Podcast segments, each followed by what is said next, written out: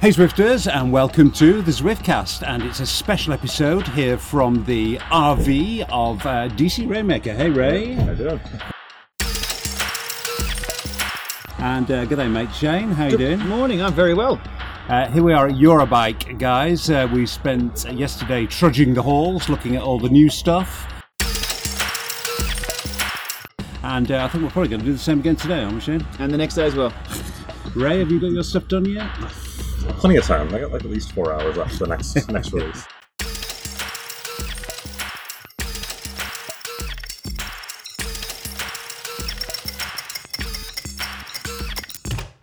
Well, was the Wahoo climb the show stealer? I think we might think it is, and we'll uh, we'll get to that. We'll discuss that shortly. Um, did the smart bike revolution finally get started? Another point for discussion that we'll be going into in some depth later on. And um, Zwift, uh, this is a podcast for Zwifters, so we've got to talk about Zwift. Zwift, I feel, kind of came of age at this show. Uh, they had their own stand for the first time, big presence, 80 inch TV. Um, and there was a just before Eurobike, there was a uh, an industry summit uh, called the Zwift Summit. All the big players of the indoor industry together in one room. Ray, do you think that was a sign of Zwift consciously taking leadership in this space? Definitely. I mean, there's no doubt. And they had everyone that was in that room. It was the who's who of the trainer world and the power meter world, um, which was interesting. That was actually both trainer companies and power meter companies there. It wasn't just trainer companies. I mean, Zwift have definitely been a catalyst. Mhm. Is it time now for them to be a leader? I think they can be. Um, at the same time, I think they've also got to balance that there are other apps out there. And those apps are Really?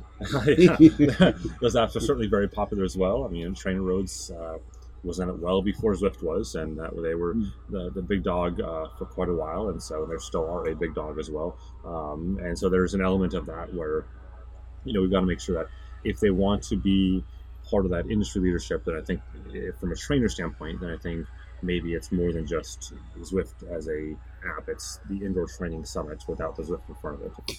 Shane, let's get another bit of Zwift business out of the way early on in the podcast. Mhm. Um, there was a survey popped up in the community, or people reported the survey itself wasn't in the community, but people reported they'd been sent a survey. And of course, the big thing that caught people's eye, as you would expect, was some questions about a price rise. Mhm. And it looks, and in fact, Eric confirmed to me uh, for public consumption, but not with many details, that they are definitely quite a long way down the road to considering a price rise, which it's not surprising really, is it now? It's been it's been a beta a long time, it's been around for three years, it's ten dollars a month. Mhm. I mean you're on record as saying ten dollars a month is too cheap. Yeah, for sure. I- for my usage, that is. Yeah, for sure. I mean, I kind of agree with you, I Yeah. have to say, but I think it's quite difficult for people like us, and I hate to use this word, but I suppose we are seen as influencers, to say they're doing the right thing by raising money. It kind of makes you sound, a, a, a- by raising prices, it hmm. makes you sound a little bit like a corporate lackey, mm-hmm. you know, mm-hmm. in this kind of war between the corporates and the consumer. But very long lead up. Do you think a price rise is justified? Well, we've seen Zwift go from, well, back in the day, you and I were work, riding around Jarvis Island, six kilometres with nothing else there.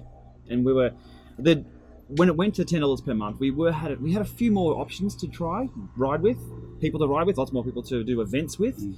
But nowadays, you're looking at other features being added, so the experience is growing a lot, and the support of that's going to cost them a little bit more as well. Yeah. We've got support for more hardware that's out there, uh, more testing of that. More people. Uh, I mean, they now employ 120 people. Well, exactly. They've got to cover that. But now I can get on into a group ride or a group race or a training ride with a professional coach. I can do Zwift Academy and all that. Mm. So the opportunity to do more is there. And also there at Eurobike was a large contingent of Zwift staff. So I buttonholed the head of marketing, Steve Beckett, and asked him what he could tell us about any plans that might exist for a price rise. very, we'd be very misguided not to ask our customers. So, in asking our customers, we're acutely aware that that would spill over onto social media. So that's fine. And you know, this heated debate in itself is great additional research for us. The price has been the same for two years now, and the uh, The product is different. the product's vastly different. We've got a, we're, you know, huge commitment to hiring more staff, investing in content, all the time. So, so if you go to a bike shop, you'll buy a trainer, and you kind of got to go over there and buy a Zwift subscription. If you go to Zwift.com, you buy a Zwift subscription, you're like, I'll go over there and buy a trainer. So like the customer journey to, to us might seem quite straightforward, but to the average person on the street who's got a very busy life, whose best friend isn't technology, it's you know it's a bit of a challenge. They're definitely looking at various ways of packaging this up so it's going to be a little bit more palatable.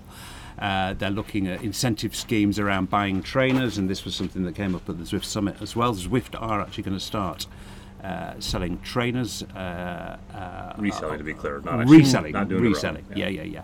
Um, and there, and and there are going to be various packages available for people, but but but down the road, it does look as though the, a price increase is coming. I think we'll probably know about it within within the next month or so.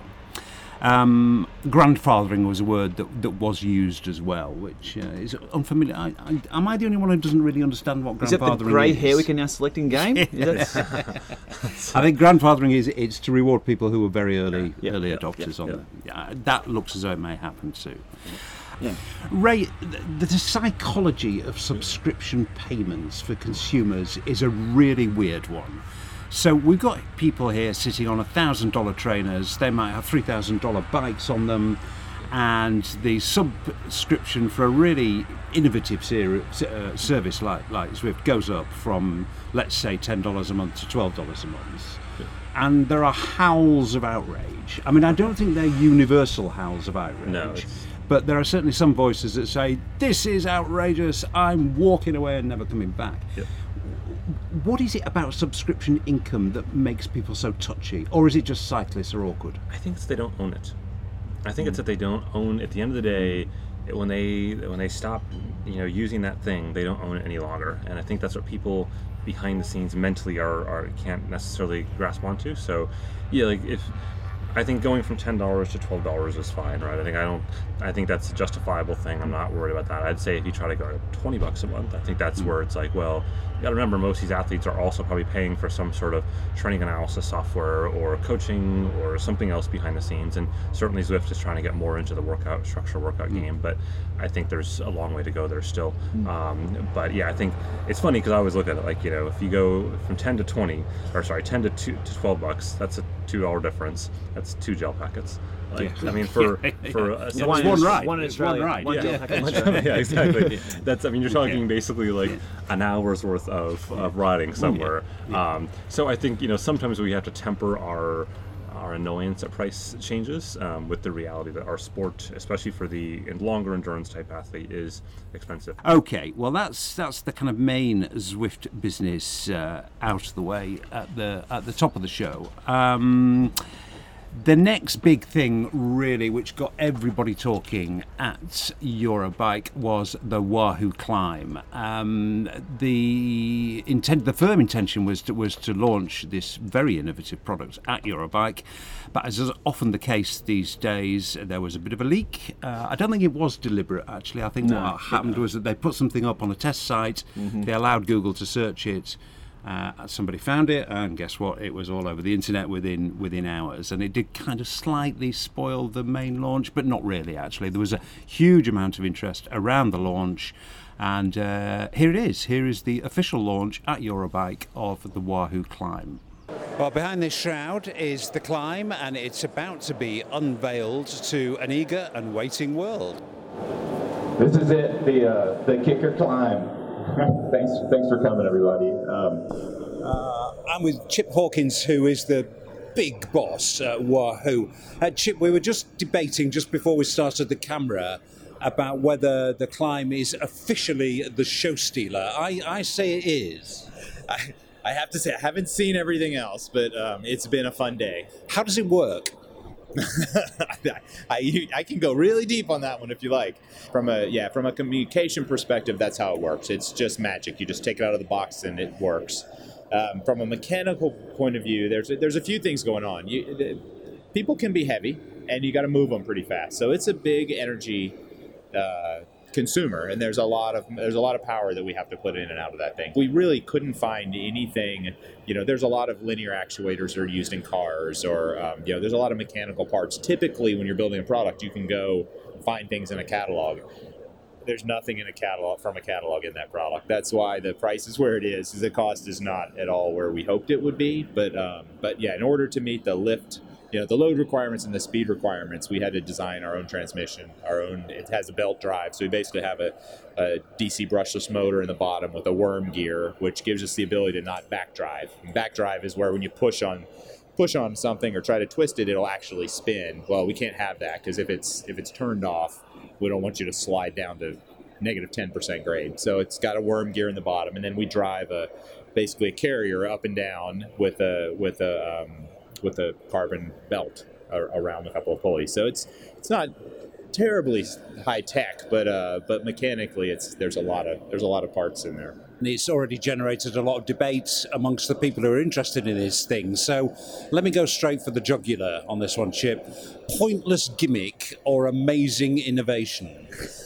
it's not either. Uh, no, I tell you what, I, I wanted to do it, and I feared. I came up with the idea when I was riding, uh, doing a class at the office with a few other guys, and I was thinking, you know, oh, and then I thought, you know, my mind went to, okay, that's kind of gimmicky. So I got intrigued enough that I had one of our engineers build one, and um, he brought it in, and I got on and I started riding, and it didn't have its own motor, so he had a DeWalt cordless drill, and he stuck it on the top and said, "Are you ready?" And, I, and he hit the gun.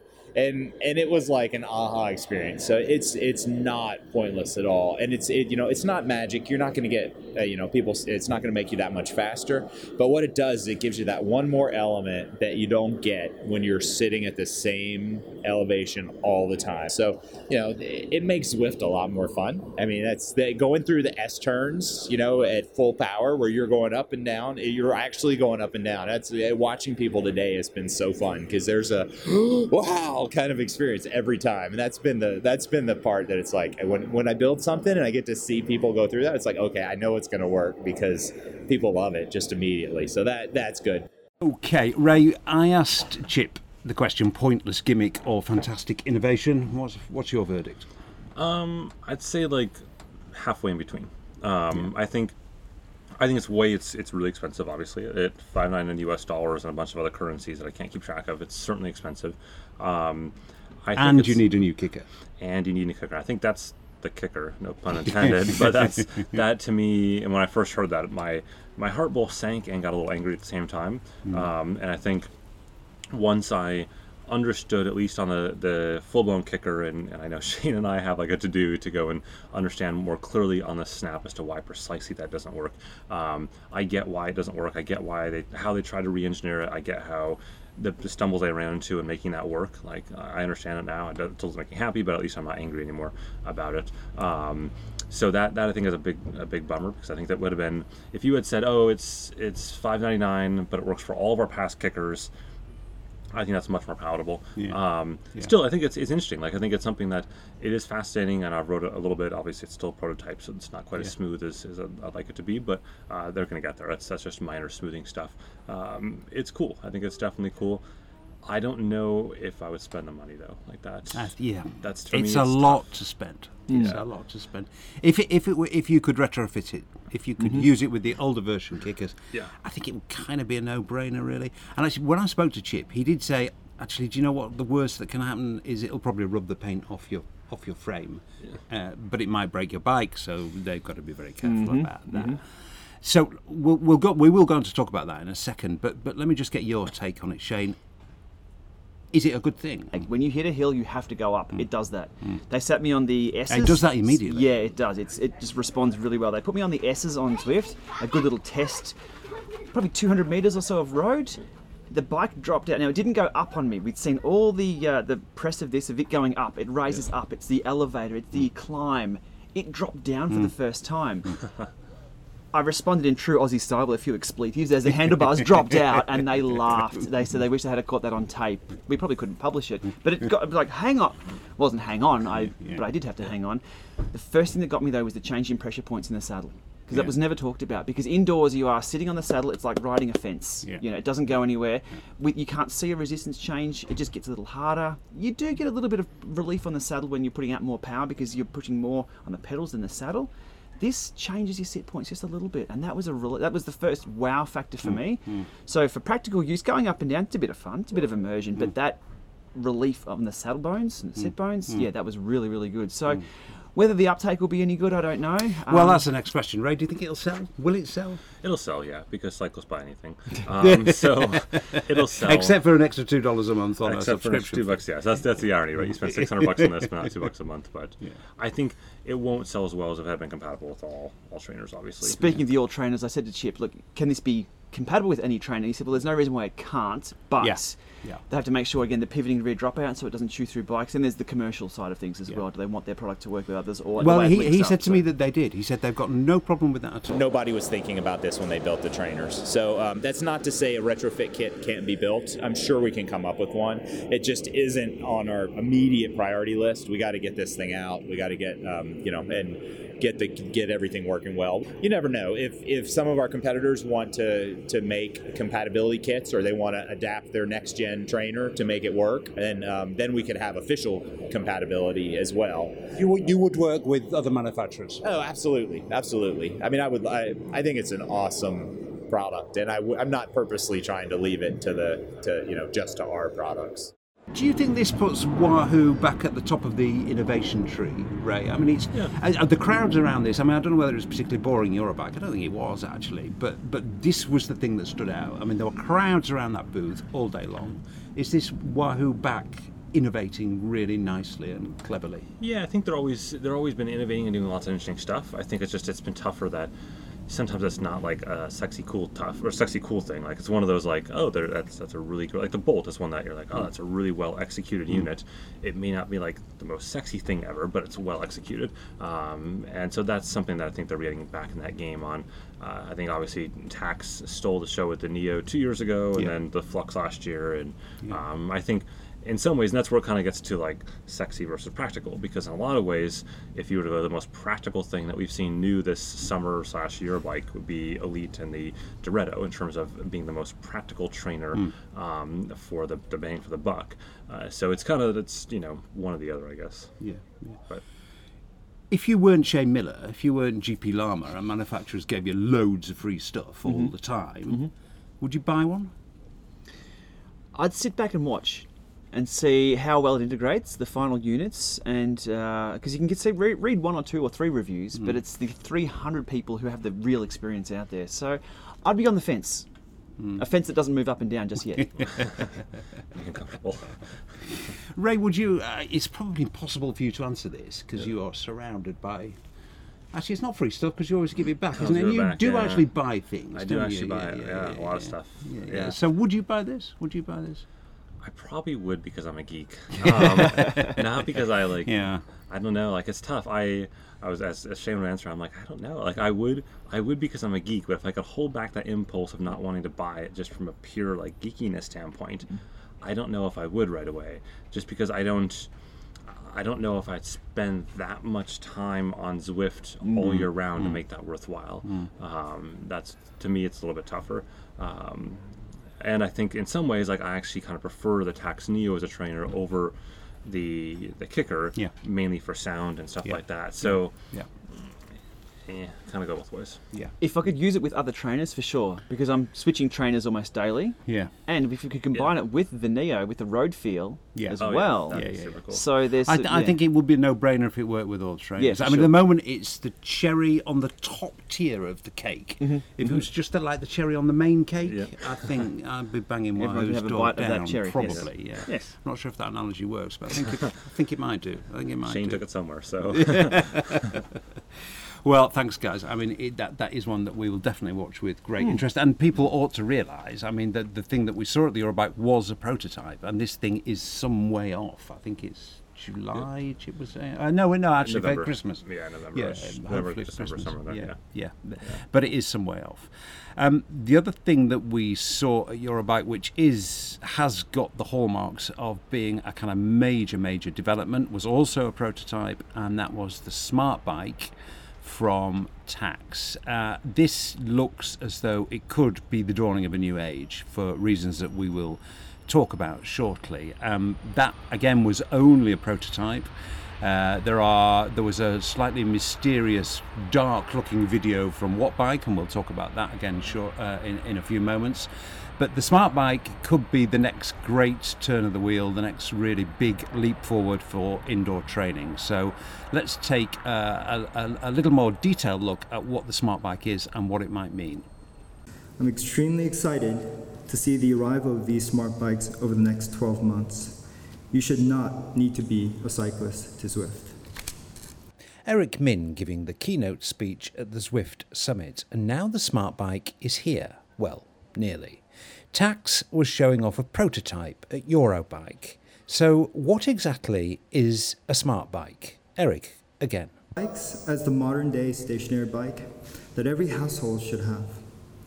It's a highly integrated, interactive indoor bike with electronic shifting and coasts unlike a traditional spin bike and will work out of the box with Zwift. Based on the Neo platform, it's acknowledged that the smart bike is a long way from being ready, but the idea is to bring it out of the garage or basement and into the home, appealing to the whole family. Its design mimics a piece of furniture, not an oily bike with a dirty chain. So I'm with Simon Tacx uh, of Tacx, Mr. Tacx himself.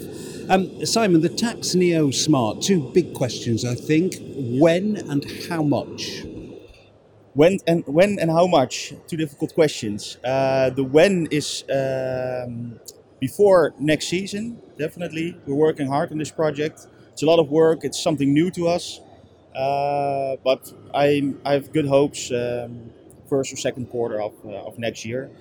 And how much? Uh, also a difficult question. Uh, we don't know actually the product isn't finalized. What you see on Eurobike, it's uh, it's just a concept showing what we're working on. So it's it's difficult to say how, how yeah what the pricing will be. I, I think it's fairly safe to assume though that it's going to be more expensive than the Neo. And if I gave you the figure of say two thousand euro, do you think that might be? I know it's really hard because you don't know the, the specification of it, but it's not it's not going to be a cheap option, is it? Uh, it's definitely not going to be cheaper than a Neo. It's probably a little bit more expensive. Um, the, yeah, the product offers a lot more functionality. It's a it's a larger product. I think uh, a little bit over 2,000. The goal is uh, to make it as low as possible, but uh, yeah. Tacx are not the only company working on a smart bike. Elite, the respected Italian manufacturer, is more than toying with the concept. And CycleOps, with the successful Hammer and other trainers, as well as the PowerTap range in its heritage, is also thought to be working up prototypes. Introducing the unrivaled Wattbike Atom. Wattbike, the British manufacturer, is closest and is due to launch the Atom soon after Eurobike. When it comes to improving performance, nothing comes close. But judging from the marketing materials, they are targeting the hardcore cyclist. Is it something that my my teenage kids might ride or my wife might ride? Do you think it's going to appeal to some, to people who are not hardcore cyclists? That, that seems to be the aim. That's definitely part of uh, of, of, why we're uh, developing a product like this. Um, with a with a Neo or a Flux, you definitely need your own bike, uh, and with this product, uh, a smart bike, you don't need anything. So it's you're yeah a little bit flirting maybe with the fitness uh, industry, uh, but I think the majority of the people who are uh, buying a product like this in the end is in the in between, like hardcore cyclists and uh, and fitness and everything what's in between there. We as a company just like to create stuff we like ourselves and we believe in, and this is one of those projects. Uh, it could be a massive success. It could be a massive disaster. we will see. it opens it up from from hardcore, small amount of people who are who are cyclists. That's a slightly strange bunch of people. To really the rest of the world and anybody who is interested in keeping fit and not schlepping to the gym to do it. how big is it, Ray? How big it, could this smart bike revolution be? It's going to totally depend on software. I mean, I think uh, everyone's looking at this because of what Peloton's done, right? So it's actually not at all Zwift at this point. It's purely Peloton and saying, oh, wow, Peloton's really caught on. Um, of course, the dirty little secret is the Peloton bike is less than ideal, less than awesome hardware underneath the covers, but it doesn't matter because no one cares. They care about the experience of the software and the screen and the whole thing, and it's it's awesome. It's beautiful. Like it's really really well executed. I'm not convinced. I think like I it works well in the Peloton scenario because like my wife looks at the Peloton bike. She's like, "Get me one of those now. I want that. I want to be able to jump on a bike um, and not have to set things up." Like, because her has a tri bike that has rear-facing dropouts, so you put it on a direct drive trainer. It's kind of a mess to hook on there, and she just hates dealing with all that. She just wants to get on and go. Yeah. So Hey, for her a a I don't call it indoor cycling bike um, is is ideal, uh, and the Peloton experience is something she's excited about.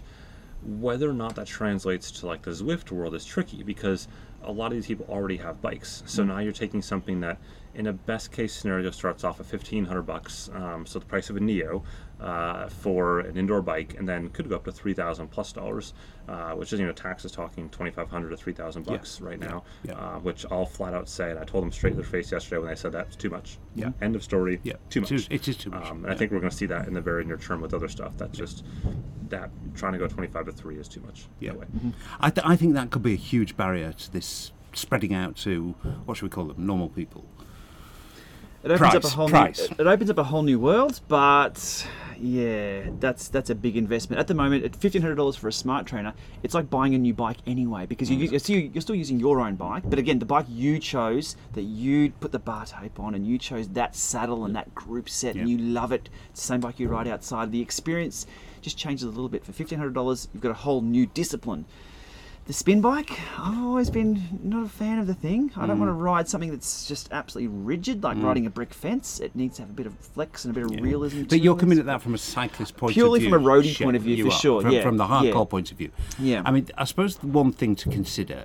I mean, I asked Simon Tacx about this, and I said 2,000 euro, and he didn't demur, and it could well be much more than that. Mm. But let's say that's divided between four people in the family who use it. Okay. Let's say all four of those people have got gym memberships.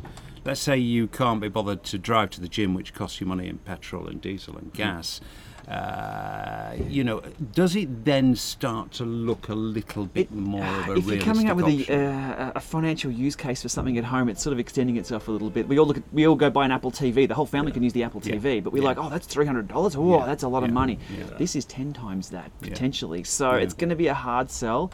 Whether they go that route, mm. We've seen, I mean, companies just already. There's that crazy Proform bike, whatever it is, with the guy wearing the helmet that we always see around the Tour de France ads, right, where it goes up and down. I mean, that's that same price point, and uh, it hasn't done well in the grand scheme of well. It hasn't done awesome like it's but done. Peloton has. Peloton has because it's engaging and because it's super exciting and it's something that you're seeing live humans. you're It's seeing ex- live you can people. see the experience you're going to Yeah, be provided yeah, with before yeah. you even buy, and Yeah. people say, "I want that." Yeah, but for sure. Zwift are playing with this.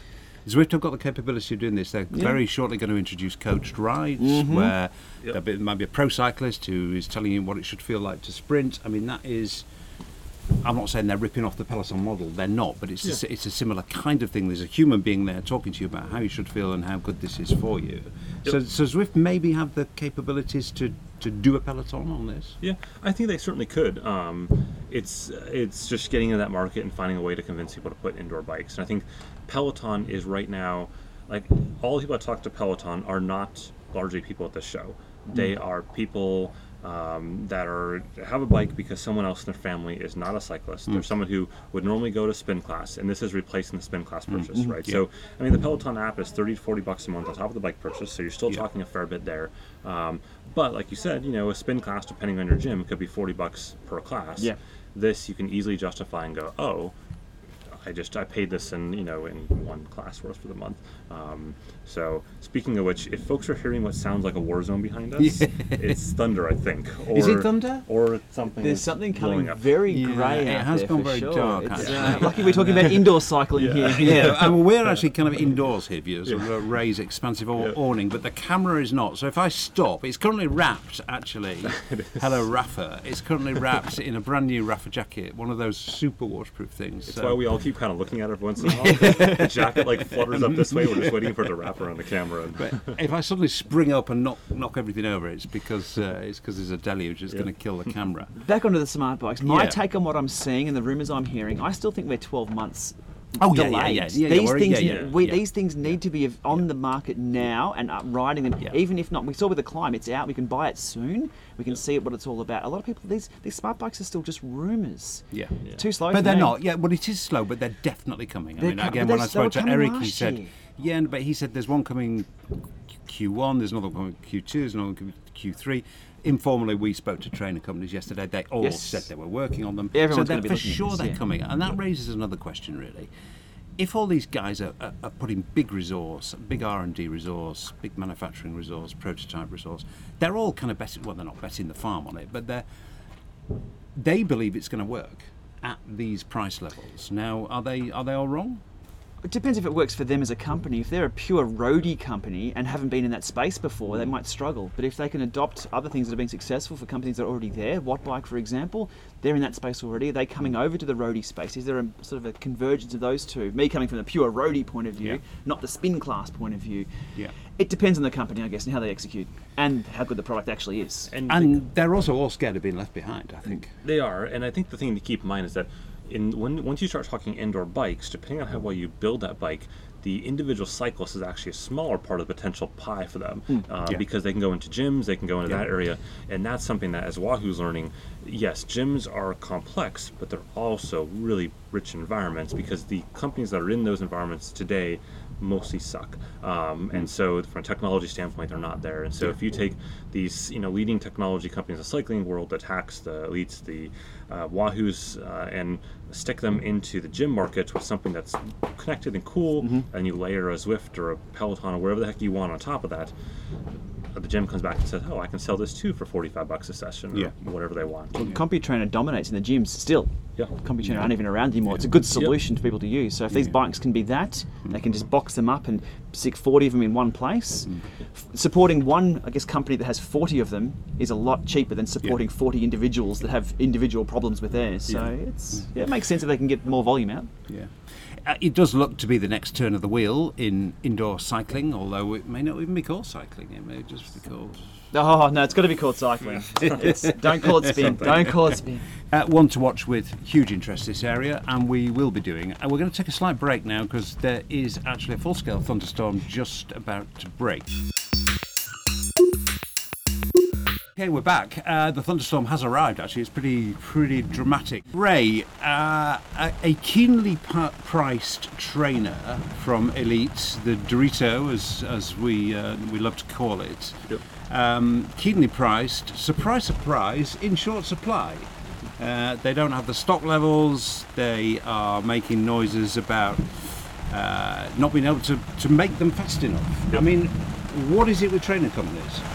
I think it's tough. I mean, they obviously they they expected they would have a good product, but not I think as good as they end up having, which sounds silly, but ultimately they made a product that's awesome. Um, and in doing that, it's going to become kind of the trainer to have for that mid-tier market, and even probably displace a lot of fire end sales uh, this this winter. And so.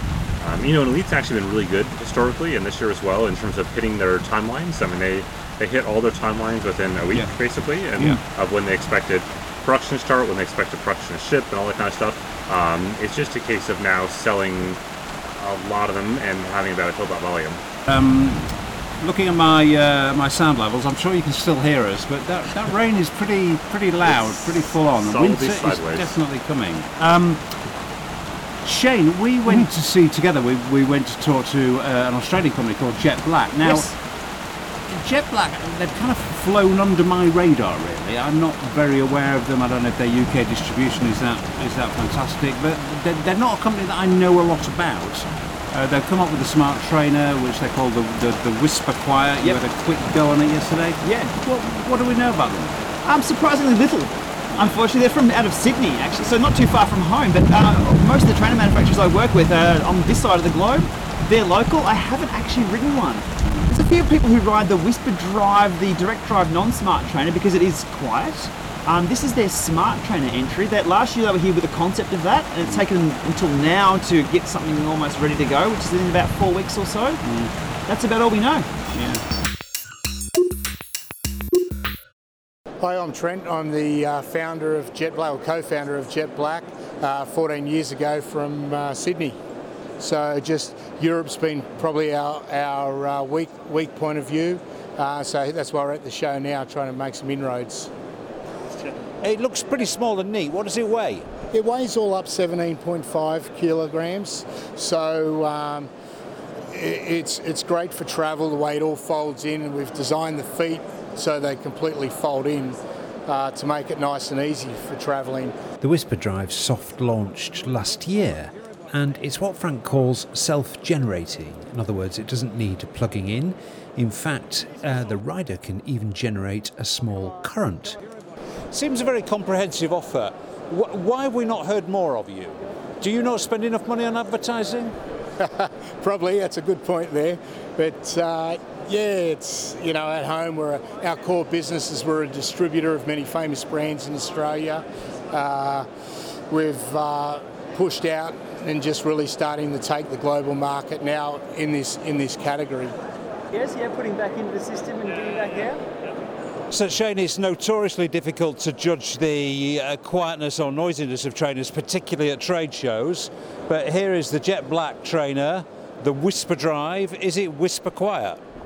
I can't hear it on the bike here. There's a lot of ambient noise, but no, it's definitely definitely doesn't have a whine to it like uh, we know from a lot of other trainers. It does seem very quiet, doesn't it? It does seem very quiet. How does it feel? It's actually not bad. I need some clip-ins and uh, I need to be kitted up to give it a full run for its money. But uh, it's not a slog. Some trainers you jump on and the, the inertia's not there. You've got to really turn the pedal over to get it going. This, as a direct drive trainer, yeah, it feels good. The trainer that Shane just had a, a very quick go on, you're, you're, you're uh, selling it as a quiet trainer. It does seem very quiet. Uh, just tell us a bit about the price point. It's taken us a little bit longer than what we thought to come in, enter into the smart category, but uh, it's definitely been uh, worth it. It's uh, this this trainer here, the Whisper Drive Smart. It'll retail for around 1,099 US, uh, which puts us in a real sweet spot in the market. And uh, this is the first time that the world's seen it at Eurobike. It's a new launch here.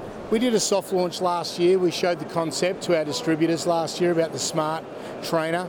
Uh, of course, there's a lot of great competition, some fantastic companies we're coming up against. So when we looked at the benchmarking towards them, we wanted something that would play in the in the very top percentage alongside them. And uh, I assume it's fully Zwift compatible. Absolutely, it is. So Zwift have got it right now in there, authorising it all.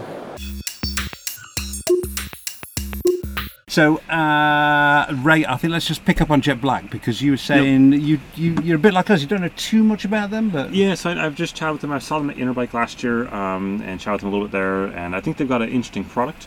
Um, I just haven't seen it like actually shipped yet. Like I think Mm. that's I talked to them last year and I thought I'm not sure maybe they have shipped something between last year and now.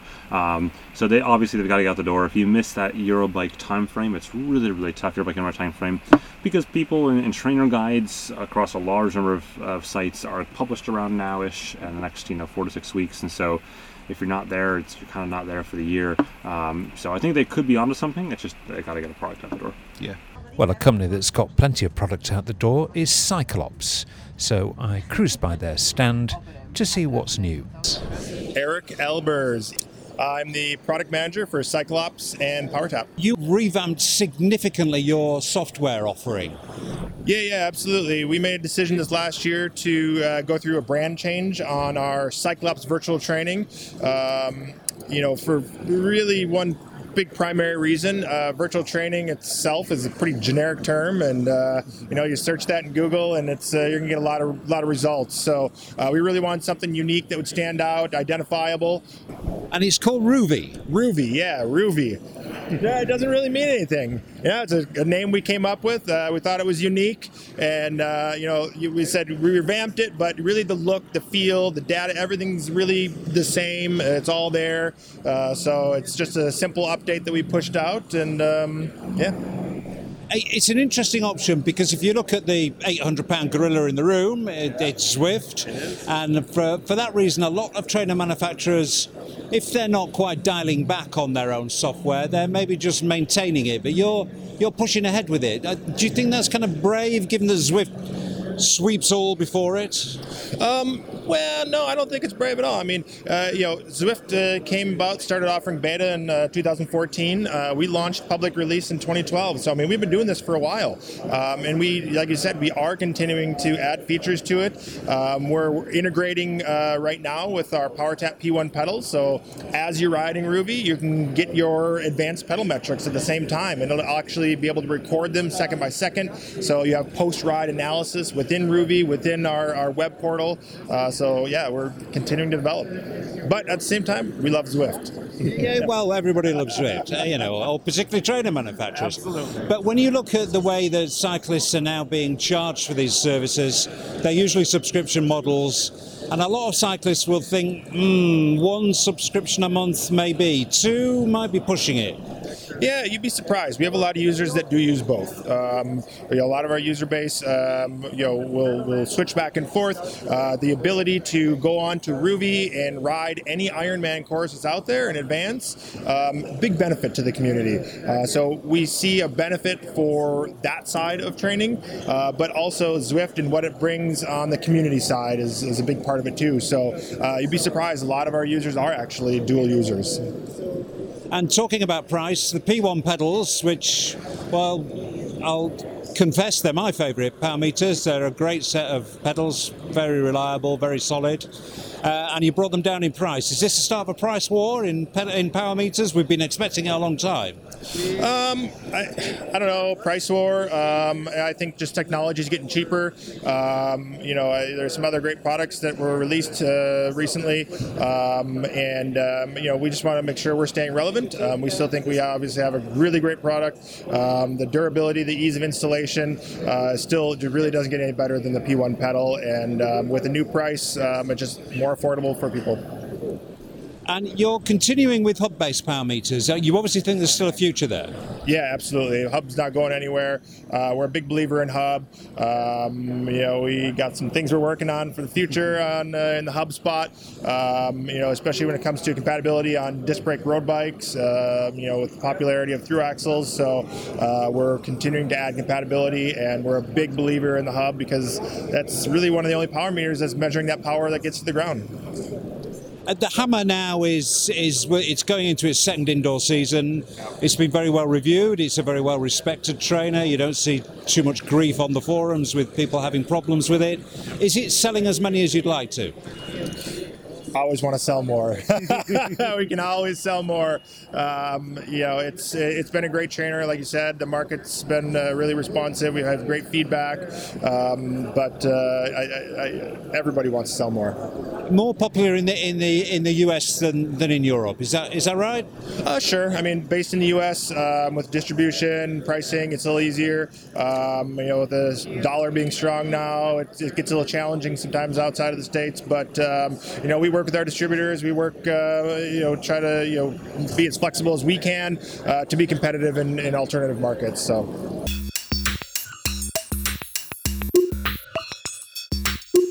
Shane, what I mean, I think we've covered the main the main things. It's not been as an exciting a year as it was last year. I mean, the, the climb was great. The climb was great. Um, Mm-hmm. What else has caught your eye at Eurobike? The can we talk about the Garmin Power Meter yet? I think there's a wow factor of the climb, that's great. Mm. But and what we're seeing this year is more of a, a refinement and perfection of what's already there. Nothing brand new. Yeah. Well, the climb is new, it's brand new, that's Yeah. pretty cool. Uh, the Direto, we're seeing just a little bit of refinement made. P- Killer power accuracy, a little Mm. bit lower price point. That's what people want to see. Those pedals, though, have caught my eye. They're everything. I mean, I love my P1s. Yeah, me too. And everything I couldn't yeah. stand about the uh, the original Vectors one and two, and Mm. having to carry that torque wrench around. That's a pain in the ass. It really is. They've solved all the problems with those pedals. No pods. Ray pulled them out of the box yesterday, Yeah. and they were super sexy tech. And Yeah. the, like the technology that you don't know is there. If you saw somebody with those on your bike, unless you knew on, their bike and you didn't know what you were looking, at, you wouldn't know there's a power meter on the bike. Yeah. So for the weight weenies, they'll love it. For people who don't want to keep adding new things to their bike and adding this and that, Yeah. it solves that problem.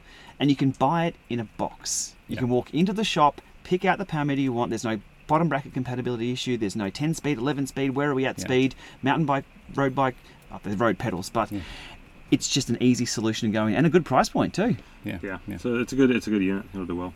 Yeah, yeah. What what else has caught your eye, Ray? Uh, you know, like Shane said, it's kind of more refinement year. I think last year we saw a lot of new products, a lot of new stuff from a lot of companies. This year is a bit more of just a, a breather year and, and catching things up uh, aside from like the climb. But a lot of companies are just sort of focused on refinement. I mean, outside of like the smart bike for Tacx, which is not coming for another year, so that's still you know a year Yeah. away. Um, they didn't really have anything else to show from a trainer standpoint. Um, so maybe some firmware updates coming down the road near term, but nothing nothing major. Uh, and the same with CycleOps, and the same with you know a lot of other people. Uh, so I think it's been kind of a quiet year, and uh, which is all right. Obviously, there was Vector yesterday. There was uh, or two days ago, whatever it was, um, and there was the Edge 1030. Mhm. Um, but you know, those are sort of again more evolutionary updates. They are revolutionary. Yeah, yeah. I have noticed. I mean, I spent a couple of days before Eurobike cycling around. You done any cycling around here? Uh, a little bit, yeah. yeah. E-bikes are just enormous. I've I've walked I mean, to and just from enormous. Eurobike, and people are shooting past as I'm walking Yeah. on the footpath, and I'm like, they are fast cyclists around here. Oh, hang Yeah. on, wait, Yeah. Uh, it's e-bikes galore. Yeah, yeah, I mean, it's incredible. I went for a ride, 50 mile ride around Switzerland, which is just over the border here, just over the lake. Ugh, such a beautiful ride. I maybe saw, uh, these are very rough numbers, I saw maybe 150 cyclists, two road cyclists. Rest of them were either on mountain bikes or, and the majority of them were on e-bikes. Mm. And these were ordinary people. You Yeah. know, this is utility cycling. Uh, fantastic facilities around here. Lots and lots of lanes. Lots and lots of uh, completely segregated cycleways. I mean, coming from the UK, it just makes me weep that we're so far behind. To be honest, Mm. but here, it, it, it is. It's it's kind of paradise for cycling. It is, and e-bikes are incredibly popular in Germany in general, and they, Mm. they sell really well here. And you know, if I looked like the U.S. side of things, they don't sell at all there, and a lot of that's because of restrictions, right? In the U.S., they're restricted on how fast they can go, Mm. and all the different parameters of what they can do and can't do, and where they can go, and so they the market just eventually, you know, you keep removing pieces from it, and it goes away. And there, of course, there's the reality of traffic and, and bike lanes and stuff like that in the U.S. is, is a whole different situation than it is here. I mean, here bikes are respected. In Mm. Yeah. the U.S., it's more Mhm. of a um, Nuisance. Yeah, exactly. At best, Yeah, yeah, yeah. Um, or something to take out off the road. So Mhm. it's Yeah. tough. Yeah, yeah, no, very interesting. I recommend cycling around here if you if you ever get the chance. It's uh, it's a fantastic experience. Uh, Shane, one thing you would take away from Eurobike if you were given a free choice, what would it be? Product wise? Yeah, just anything you like, anything you like that you've seen. What would you take away?